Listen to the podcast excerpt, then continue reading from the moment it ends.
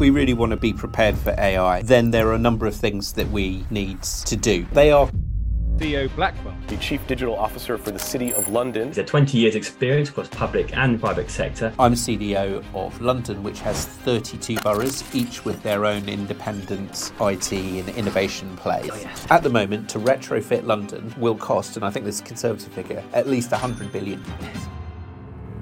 One in every five people in our city is either employed by the creative industry or employed in a job linked to the creative industry. Biggest immediate threat about people's copyrighted works being exploited by AI products. We've got deepfakes, I am not Morgan Freeman. We've got very easy to create and manipulate products and services. If the public, who are becoming increasingly aware that a deepfake is easy to do, think that it could be done, then where's their trust in all news sources? What's Sadiq Khan like as a boss? He is. Uh, The Alfie Whattam Podcast. Theo Blackwell. hello, Awesome. So you're London's Chief Digital Officer. I am. That's a cool title, man. It is. It is. Yeah. But for those that don't know, what, what does London's CDO do? So, my day to day is advising the mayor on improving connectivity, how we join up data uh, as a city, how we improve collaboration and do open innovation. Uh, also, deal with things like data ethics, and also some wider issues over IT and smart cities. Okay, cool. You're six years in now? Yes, I am. Yeah, six years. Okay, cool. You've got a bit of a different background though, because you you weren't like a technologist or a developer, were you? So it's interesting. Like, how how does a non-technical person become London's chief digital officer? Not that's not like a, meant in any offence as well. No, no, no, no. It's a good question. Um, yeah, so my background's both in the public and private sector. I worked in the video games industry. I also worked in uh, local government for 15 years. And one of the principal jobs that I undertake is how we bring local authorities together. Now, there's two aspects to that. One is the ability to talk to local authorities and understand their language. And the other bit is to assemble a team and capability here at City Hall, which we didn't have before Sadiq uh, appointed me, um, that would, you know, have the proper data, technology, design people that we need to make those conversations with local government and the tech sector work uh, effectively. So, in a sense, um, I've been able to create the team of the people with all of the skills uh, that we need. So for you, it's it's about vision, it's about strategy, it's about leadership. It's less about being able to code, like code or something. No, no, my coding's pretty pretty rusty. I me- must me say. yeah, yeah. So you are um, been working for Sadiq for the, for the full term, right? So he's been the mayor ever since you started the position. That's right. Yeah, in 2017. Okay. What's Sadiq Khan like as a boss? Oh, that's a really good question. Um, he is uh, a really well read uh, politician in the sense that I've worked with other politicians before who. Um, and, and there's probably one famous example of a politician who is renowned for not reading their briefs. Sadiq is the opposite. I, I won't say, but, but but but you know something to do with London in the past. But um, Sadiq is, um, you know, you put something in front of Sadiq and he'll read it um, you know, with with detail and ask uh, really important and sincere uh, questions of it, and that is actually really refreshing for working in local government. Um, refreshing and I think uh, important because it holds me to account. Yeah. Um, and also, I'm confident that there's someone I can work with who's across the things, often quite technical and complex things that I'm working on myself. Okay. You have been uh, in the UK for a, for, for a long time, right? But you are American. I am, originally, yes. right? Yeah, So you- you've done your research. I always do research, man. You, you were naturalised in, in 1999. Yeah. Okay. So there seems to be a lot of, in, in my opinion, a almost lack of ambition in, in the UK as opposed to like Silicon Valley uh, when it comes to building big tech projects and, and companies. Um, we've seen this from like the size of funding rounds to, to the way that CEOs are, are treated in, in the press. And just, just recently with the Las Vegas Sphere, for example, I know we were talking about doing one in, in London, and um, as far as I know, it's not going ahead or, or, or something like that. Um, I was speaking to Tom Blomfield, who the, the founder of Monzo, and he, he, he left London to go to the Valley because of this uh, sort of perception and, and this reason. What, what what do you think? Do, do you think like London is has got a smaller mindset when it comes to thinking about building big tech moonshots? Like, what's what's your take on that? Yeah, it's an interesting question. I mean, I think it's different. And how do we fix it as well? if, if there is a Yeah, but I just think it's different. yeah. Um, I think that um, there is a certain um, mentality of Silicon Valley. I felt it when I went there just Yeah. after I became uh, CDO.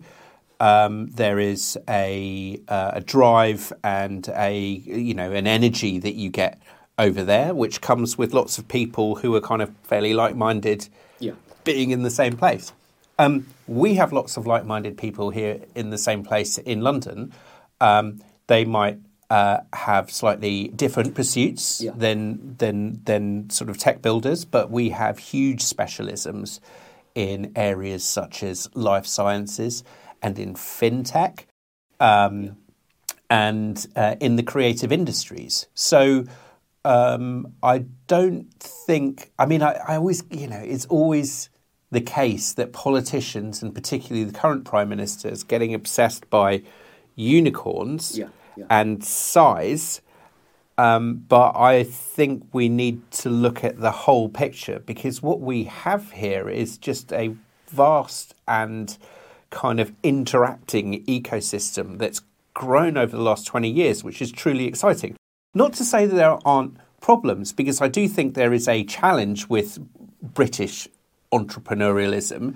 There isn't so much uh, um, that, you know, it, it, the government seems to point the finger as like there must be structural problems standing in the way of companies becoming unicorns. I mean, the fact is that quite a lot of entrepreneurs have chosen exit themselves to those US unicorns. So, like, is the challenge within people who say, actually, I don't want to build a unicorn, I'd rather sell my company? Yeah. I don't know. But we certainly have great strengths uh, here in London, yeah. There's definitely a lot less unicorns in the, in the UK, right, as opposed to, to the US. Now, I, I don't Yeah. know. I don't. I agree with you. I, I don't think it's some kind of system or structure that's been put in place, but it's probably more of a mindset thing. You're right. In the, in the valley, like everyone's surrounded by each other, so that seems to be a, a hub for entrepreneurship and, and innovation. And we have that here, but it's just a lot smaller, in, in my opinion. Yeah, remember we've done things in slightly different ways. In America, you might create PayPal. Yeah, but that fixes a problem in their banking system where lots of people still use checks. You know, and whereas here we've got open banking, Yeah. where uh, customers, uh, you know, compa- compared to other countries, customers have a, a really amazing experience of transferring money between their accounts and Yeah. to each other, and that's created a whole load of innovation. So again, it's kind of like different, um, Yeah, and the kind of problems that are solved by some of the unicorns that have created in America, in a sense, have been solved through different means here. Yeah. Yeah. Okay. You mentioned PayPal just then. I asked you about Sadiq Khan a second ago. Yeah, yeah. PayPal's creator is, is Mr. Musk, uh, Elon Musk, or one of the Yeah. founders anyway. Yeah, yeah, Uh, uh, what, what, what's your opinion on Elon Musk? Quite a controversial guy, obviously. I mean, I think uh, you know he's he's rightfully got into hot water recently over his his comments, Okay. um, and has had to make amends for them. I mean, personally, I find um, the user experience of his now main product, X. Twitter, to Uh, X even, uh, to have um, yeah substantially diminished recently. Okay. I mean, I find it as a way of engaging with people now uh, like almost useless, and I think we've got a.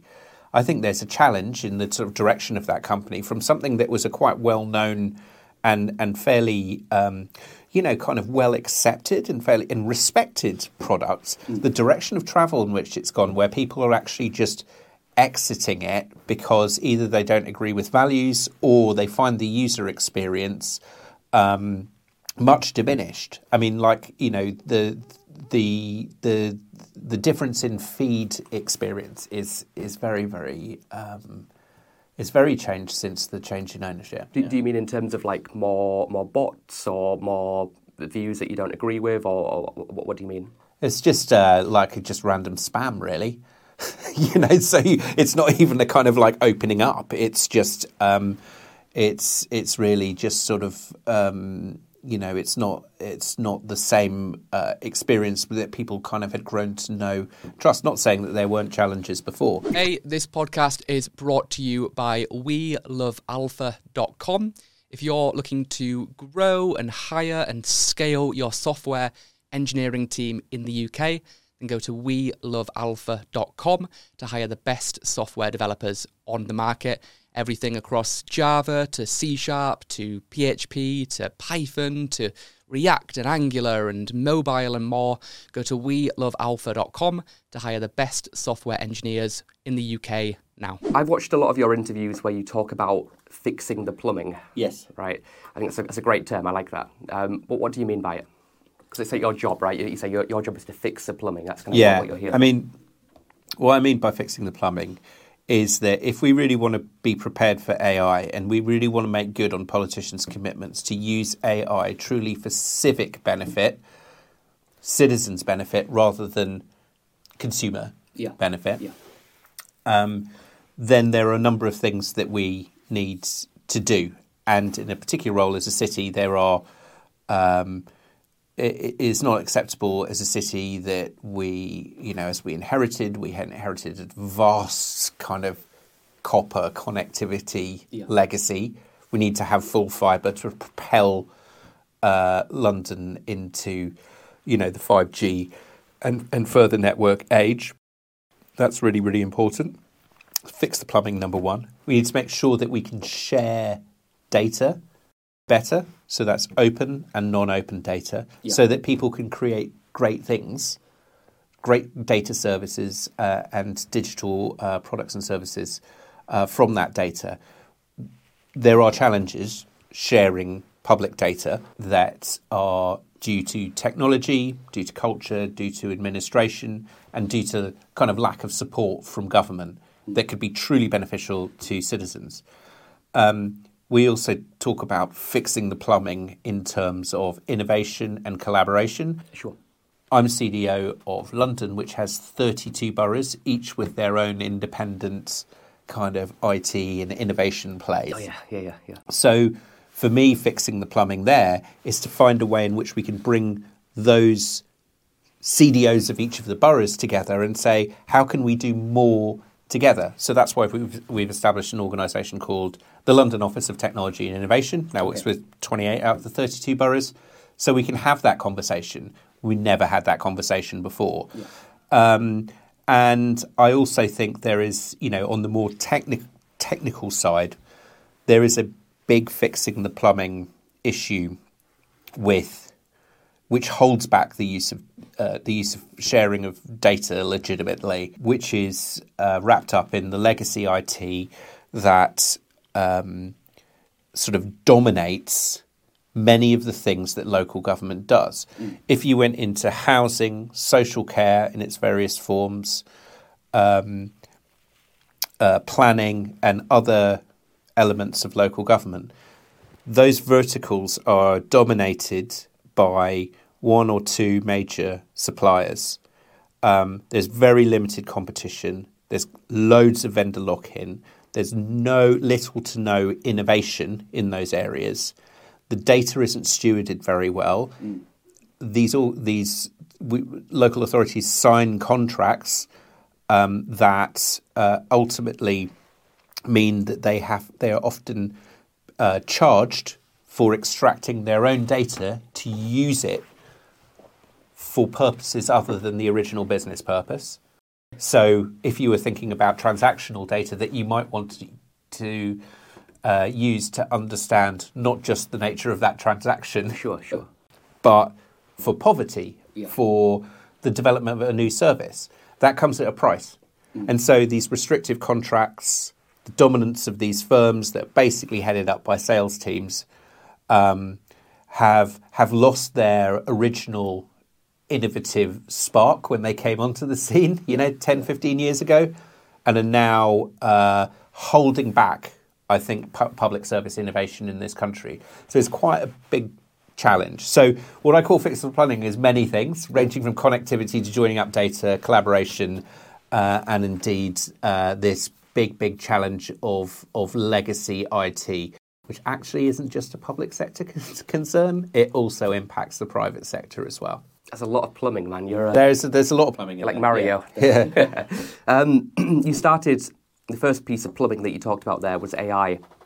I briefly spoke with the Prime Minister. Uh, Rishi Sunak at London Tech Week um, a few a few months back, um, just up the road, and uh, he talked about how AI on stage with uh, I think it was with Demis from DeepMind, and he's obviously really obsessed with it. I know he's made a 100 million pound AI task force, which Ian Hogarth is is running.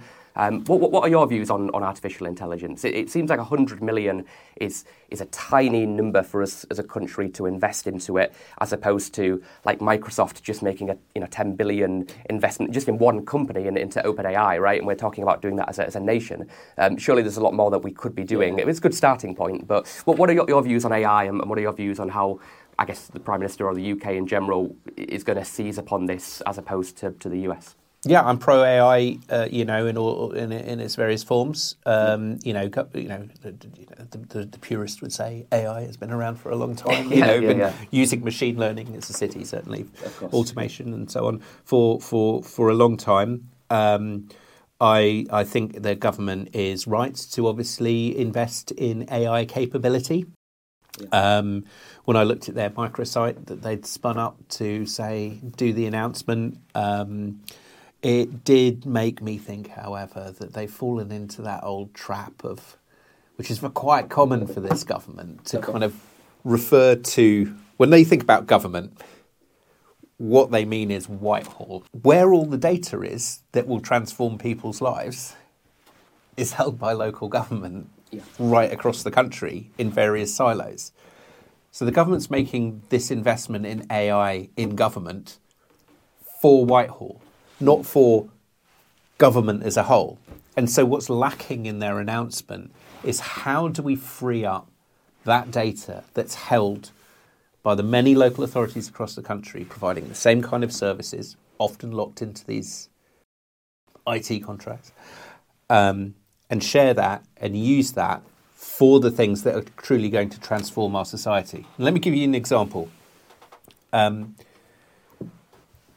one of the big challenges, and actually one of the things that really mobilises the public and private sector leadership at the moment, on, on you know, who, and they're willing to discuss data on uh, data sharing uh, on this voluntarily right across the board, is climate change uh, mitigation yeah, yeah. Or, or, net zero. But just taking net zero, net zero uh, targets will only be achieved through the use of technology and data. Mm meaning not just through deep analysis of what the problem is, but by new business models.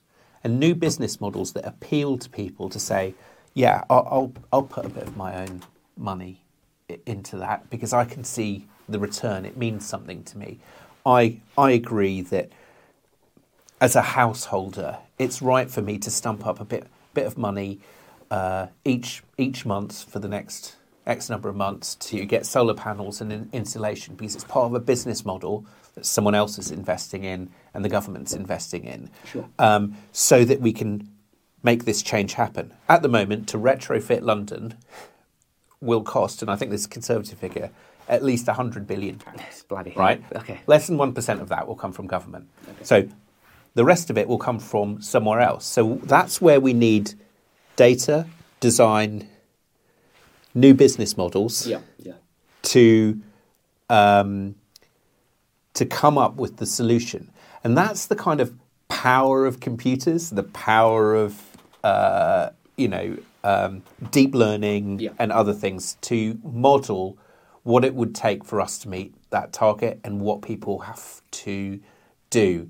So I think it's really good just to you know just go back. Really good that they've invested the money. One of the challenges with AI, it sounds like a small amount of money if it's just completely open ended. Sure, sure. But if you're saying we're going to test something end to end, we're going to redesign an entire process or create a new one for a purpose, then it starts to make sense. Hey, really quick video just to give you a free subscription to Coder magazine. Coder is the number one publication for all the latest tech news, expert insights, and exclusive industry interviews. With Coder, you get the inside scoop on what's happening with Elon Musk, with Bill Gates, with Jeff Bezos, with Mark Zuckerberg, and so much more. So if you work in the technology industry, then I'd highly recommend that you give Coder a read today. Just scan the QR code on the screen for free access now, or go to welovealfa.com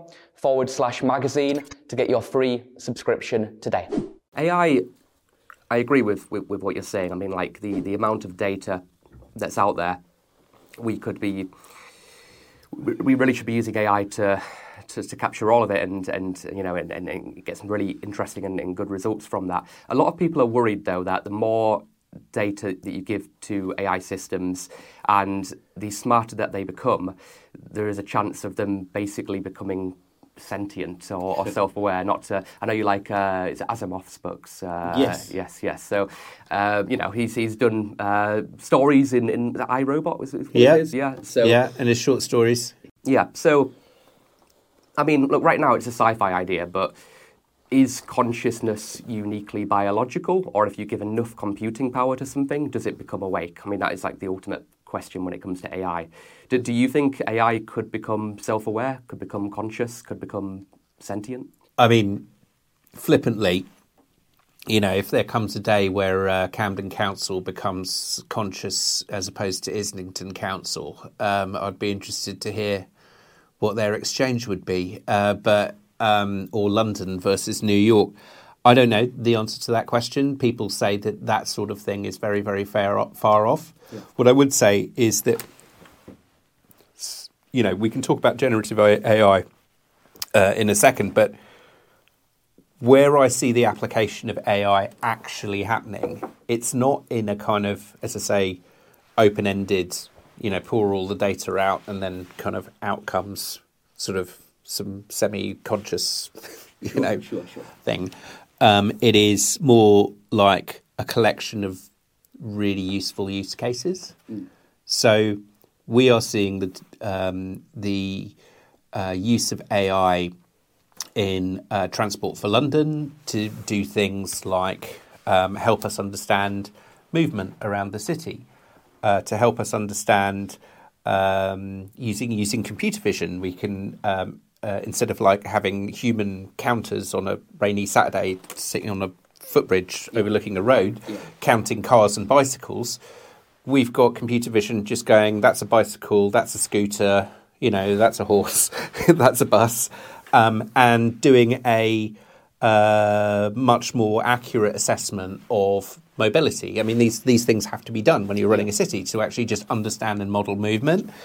Um, we see the phasing of traffic lights uh, by Transport for, for, London using machine learning to understand and and to alter um, timings on crossings and uh, and things like that. When when it becomes congested, use AI to scrape uh, social media to understand uh, when a major incident happens. In local authorities, we're seeing AI being used to tackle fly tipping in, in South London. Um, an amazing program which um, you know dealt with a major you know issue and gripe that people have and found out the answers to it. On the one hand, it was because of poverty. On the other hand, it was also due to an illegal group of people going around and making money. It happened at a certain type, time of day that hadn't been anticipated. It allowed enforcement and other action to be taken. Um, so there are like a range of cases where AI in its various forms is being used, yeah. but they are what I would say is is you know if you sort of move away from the science fiction, they are purpose led cases. Like this is the purpose. We want to yeah. tackle fly tipping. We want to understand, you know, who's using our roads, um, and uh, enabling us to do that much more efficiently and effectively than than ever before. Now, when it comes to generative AI, which really got people um, going over the summer, then I think. Um, you know, we're still on a journey uh, on that one. I mean, certainly some local authorities have been experimenting with generative AI for um, things like uh, assistance in translation services, because you've got many community languages being spoken, um, and uh, maybe uh, responses, uh, you know, some you know suggested responses to letters and things like that. But I think there's, you know, one has to be like a little bit careful in, in local authorities. I heard of an example the other day of uh, some some government department trying to use generative AI to collate consultation responses. Well, you know, is that legal? You know, you know, should should is it not part of the process that a human being actually read a consultation response? Yeah, yeah. Um, is that not judicially reviewable? So I, I think you know there's certain things where uh, I think there needs to be a sense check before people uh, go down that road. The most immediate issue that we've had with Gen AI, Yeah. in a sense, has not been so much about um, the large language model end of it, um, which, uh, in my understanding, is, you know, still, you know, it's definitely still being developed. Yeah. There are definite uh, challenges there. It's more costly to do, and you've got to, you know, bring more people together to do it correctly. In the world of audio and images, however, we've got deepfakes, we've got very easy to create uh, and manipulate um, uh, products and services uh, coming out there. The biggest uh, immediate threat was seen by our our, our uh, creative workers in London. One in every five people in our city is either employed by the creative industry or employed in a job linked to the creative industry. So we started a major program when they got concerned about people's copyrighted works being exploited by um, AI products without any recompense. That's a challenge. And then the second challenge is the community cohesion one. Not so much, although there has been examples of this, of deepfakes being used in moments of crisis or Yeah. uh, for political ends. Um, but it, it's almost like the consequence of the ability to have it. If the public, who are becoming increasingly aware that a deepfake is easy to do, Yeah. think that it could be done, then where's their trust in all uh, news sources? How, how long Go. do you think that will be? Like, like until because right, right now you you know deep fakes are there, but they're a little bit. Uh, you can tell that they're not quite real. Yeah. Um, maybe to me or me and you watching it, we could probably notice. Yeah. The, just somebody sitting on a bus scrolling on TikTok, they Yeah. might not be able to tell. But h- how long do you think it will be until anybody can just create a video of anybody saying anything? And I'm, I'm screwed because there's hundreds of hours of me doing podcasts. And, but like, like, like, like that's going to be really, really difficult for governments. You know, if I can create a video of Rishi Sunak saying or Sadiq Khan saying anything, and nobody will know if that's real or fake, and then who who who who announces if that is real? Like, and then who's you know fact checking the fact checkers? Like, what, Yeah, what and I think lawmakers have a really uh, difficult role here. Yeah. So my answer to that is that you know, um, you know what society normally does when you know what society has done historically when there is a uh, qu- there are questions to be resolved is they set up institutions. You know, so we set up the electoral commission to make sure that elections are run fairly and to produce gu- and not just set the rules, but to produce guidance to steer people in the right direction.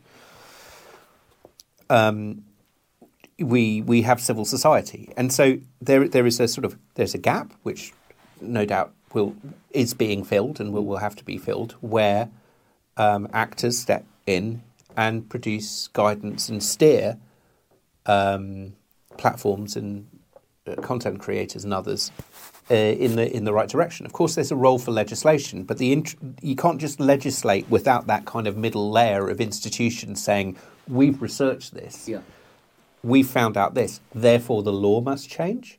It took three years for the online harms bill to make its way through, and rightfully it passed legislation on uh, criminalising uh, deepfake uh, pornography and the, and and and, and uh, and protecting children um, uh, and so on. That, that's, that's, that's, that's the priority, and the evidence base was there. But then there's a kind of unfinished business bit about deepfakes being used for misinformation. Yeah. Now, you can't just immediately go in going like, I'm concerned, therefore we should legislate. You need to ensure that there's the evidence base. And there's sort of two, two aspects to this question, because one is the creation of the deepfake itself, which will become more and more, uh, you know, uh, lifelike and, and, and, and accurate. And the other one is the propagation of it, which is via the social media platform. And I still think there is a big question to be had of social media platforms, of allowing access to independent researchers to see how messages are amplified within their platforms Okay. so that we can understand the nature of how uh, how misinformation is spread, because the suspicion is, in certain cases, that, that, that the platforms themselves are being manipulated by people who know how to game them. So it just takes the combination of the two entities, the misinformation producer and those, to uh, amplify and spread uh, misinformation. Now, this is all, you know, well beyond my pay grade because ultimately these are matters of law and freedom of speech and so on and so forth. Yeah. But from a city perspective, we've we've we have a, a slightly different role because like cities don't make in the UK don't really make laws. We are responsible for community cohesion, so it is right for us to actually have a place in this discussion and debate around what government or making government aware of the dangers and um, and not just you know allowing them to sort of be in this space of like you know it's nothing we can do it's all free speech when in fact it could have very very damaging uh, real world consequences for people and communities Sure. I mean, there probably is a balance to be found, right? absolutely with everything yeah What about before we talked about AI for a bit there? Just um, before we had AI, the the big theme of the tech headlines was the metaverse. Yeah That's what everyone was focused on. Yeah, yeah, It's now become old, old news. Well, it's not old news, but it's become less uh, less on the headlines and, Yeah. and AI is. Well, what are your thoughts on VR, AR, mixed reality? Do do you see us all living in some kind of digital world in, in a couple of years? You know, what what, what are your thoughts on that? Yeah, I think I think uh, AR VR um, will. Uh, I think uh, I, I think the the uptake of that is coming very very soon. We'll see it in our uh, public realm. Um, we'll see it um, in culture. Um, there's an extension. You know, obviously you've got um, esports Yeah. and the games industry. So I think it's a kind of very live and exciting um, thing to to uh, d- development thing to happen. It's definitely like an emerging technology that will probably land sooner than most. Um, on the metaverse, um, which is a kind of you know, it's interesting when you talk to people about the metaverse and talk to people about augmented or virtual reality. Sort of like some people like exactly the same thing. You know, as as with anything, um, definitions in this area are quite fluid. Yeah. Um, I mean, on the metaverse in relation to cities, I was recently over in Barcelona Smart City Expo, and South Korea have been making quite a big play around uh, the metaverse and government. So they created virtual town halls, they've created services like metaverse in the metaverse, Yeah, yeah. and they brand it metaverse. And um, that's really interesting. Um, and uh, then I kind of look at the nature of it and think, okay, is, is that something that, that one wants to replicate um, elsewhere? And undoubtedly, I think there are benefits of having virtual walk, work walkthroughs and interactivity in public services. I think it helps people with certain health conditions um, and can be extremely interactive. But a large part of what the South Korean model was was about gamification and tokenization. It was kind of like a social contract thing. Yeah. You do a bit of recycling, you get X number of you know tokens, and you can use those tokens at a shop Sure. in order to get ten percent off something or get something. Now, let's set aside the metaverse and think about that social contract model because that's the thing that lies behind their approach to a smart city, and um, that's something that they've kind of democratically decided to do, and is you know and is right in in the context of that city being deployed. I don't think that model necessarily is something that we here would would follow. We're two, we're two stubborn British people. To, it may, it, may, it may well be that. It may well be that we want to have a much more discrete incentivization for us to do things rather than having a full model within one platform where you might feel that you know someone knows that you've done recycling and you've done this and you've done that and it's all part of a wider kind of package for you as a citizen. Yeah, yeah. I don't think that sits very well um, with um, with us, and so I would just kind of go back, you know, and and um, I, I was I was talking to a to a uh, someone who's classified smart cities uh, across the globe. Um, uh, and and he he's he's sort of classified a kind of South Korea, China model, Singapore model as a sort of safe smart city model, where you have very much a social contract based approach. You've got kind of European GDPR, uh, so kind of purpose led uh, approaches. So more like a smart city would look more like a collection of of use cases rather than something that's you know connected in one big you know sort of harvesting platform. Um, and then you'd have uh, a kind of an American model, which um, you see cities often do quite big deals with particular tech firms and, and such like that. So, so I think you're, you're beginning to see a kind of differentiation between sort of continents on how they're approaching smart cities, and so that kind of metaverse thing very much spoke to me as part of this kind of social contract tokenization model, which I don't think kind of necessarily flies here. prior to the metaverse, the, the the former hype was really like blockchain and, and crypto. Oh, yeah. tokenization sort of be you know tokens, crypto. There's some connection there, but I know you mean it for a slightly different purpose. Yeah, I but, do, yeah. But what, what are your thoughts on on Bitcoin on crypto? I mean, I, I just didn't get involved in in there was a there was a very big moment of of hype where some mayors of U.S. cities were taking part of their salary in crypto and all of that, and then there was NFTs and yeah, yeah. um, it's you know and and you know and you know obviously there was the whole um, you know blo- blockchain uh, push uh, before that. I mean, fundamentally, what is the problem that you're trying to solve here? Uh, and I think I've always been against the whether it's in smart cities or with other forms of technology, which also include include, include AI. There's let's just be wary of the kind of solutionist tendency that you know we don't know quite what it's going to be used for, but it's really great and it can do loads of stuff. um, quite often, what people like is to do something simply and really well Okay. you know, and make their lives easier.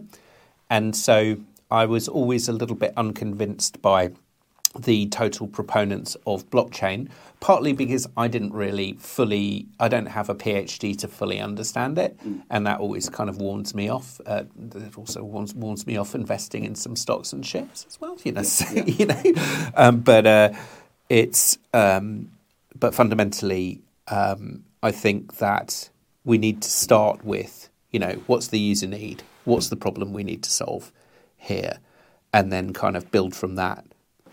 Do, do you think the UK would ever adopt its own, you know, digital currency? I have no idea. Do you think that'd be a good idea? I have no idea. I literally have no idea. I mean, that would be something for the Bank of England, wouldn't it? Yeah, yeah. Yeah. Yeah.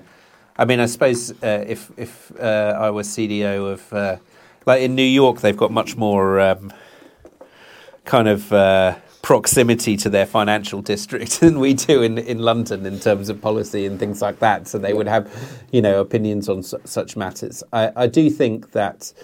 Um, you know there is a you know it's not so much as a the, the question of of of a of a digital currency, but I do think issues like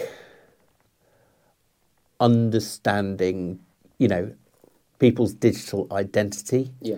is really uh, is becoming a fundamental question. Having something that you can you know who you, you one would be able to go through various public services in life without having to go through the same forms over and over again. Like WorldCoin, have you seen the, the orb that can scan your eye? Sam I have not seen that. No, I'd remember it if I had, though. yeah. It's Sam Altman, uh, OpenAI. He uh, invested in a company which creates a digital passport for you. Right. He's trying to do it before a government does, in my opinion, because he's a lot of people are worried that if a government has a digital, I mean, they already have passports, right? But a digital passport, similar to what we've seen in China, how they could turn off your your, your bank account if you said something that, that you know you disagreed with the government on something. That sounds very West Coast. Yeah, it does. yeah. What What are you? Let's let's finish off with with something more upbeat. Yeah, yeah. But what are you excited about going into 2024? I think I think we'll publish this uh, either at the end of this year or early next year, just depending on uh, our schedule. But what we've talked about AI, we've talked about the metaverse, we've talked about blockchain, you talked about smart cities, you talked about big data. What, what are you like really excited about tech wise going into into next year? Like what what innovation is getting you really interested right now? Well, for us at the City Hall, we'll be uh, launching our new data platform, uh, which is called Data for London. Uh, it uh, effectively acts as a kind of library service for where the city's important data is. so just like you know, back back in the old days, you'd go along to a library and you'd want to find out where a book was.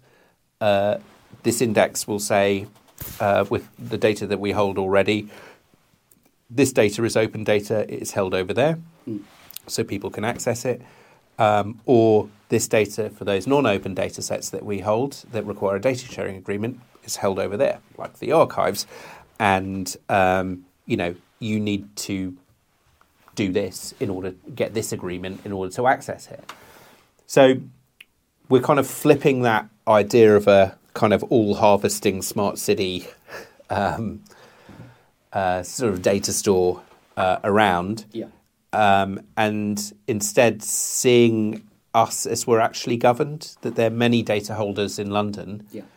and that we need to combine our data for for specific purposes. So let's say net zero, climate change mitigation, or whatever, anti poverty. Um, here's the data. Here's how easily you can bring it together. So by kind of creating a big register or library uh, of of the metadata, Okay. uh, so the description of the data, um, we can create a better foundation for us creating good digital and data services. And we think this is a kind of lower cost, more effective way of opening up data Yeah. than you know some of the big promises that have been kind of put on us by firms saying, "Yeah, create a big smart city platform. This is what you can do."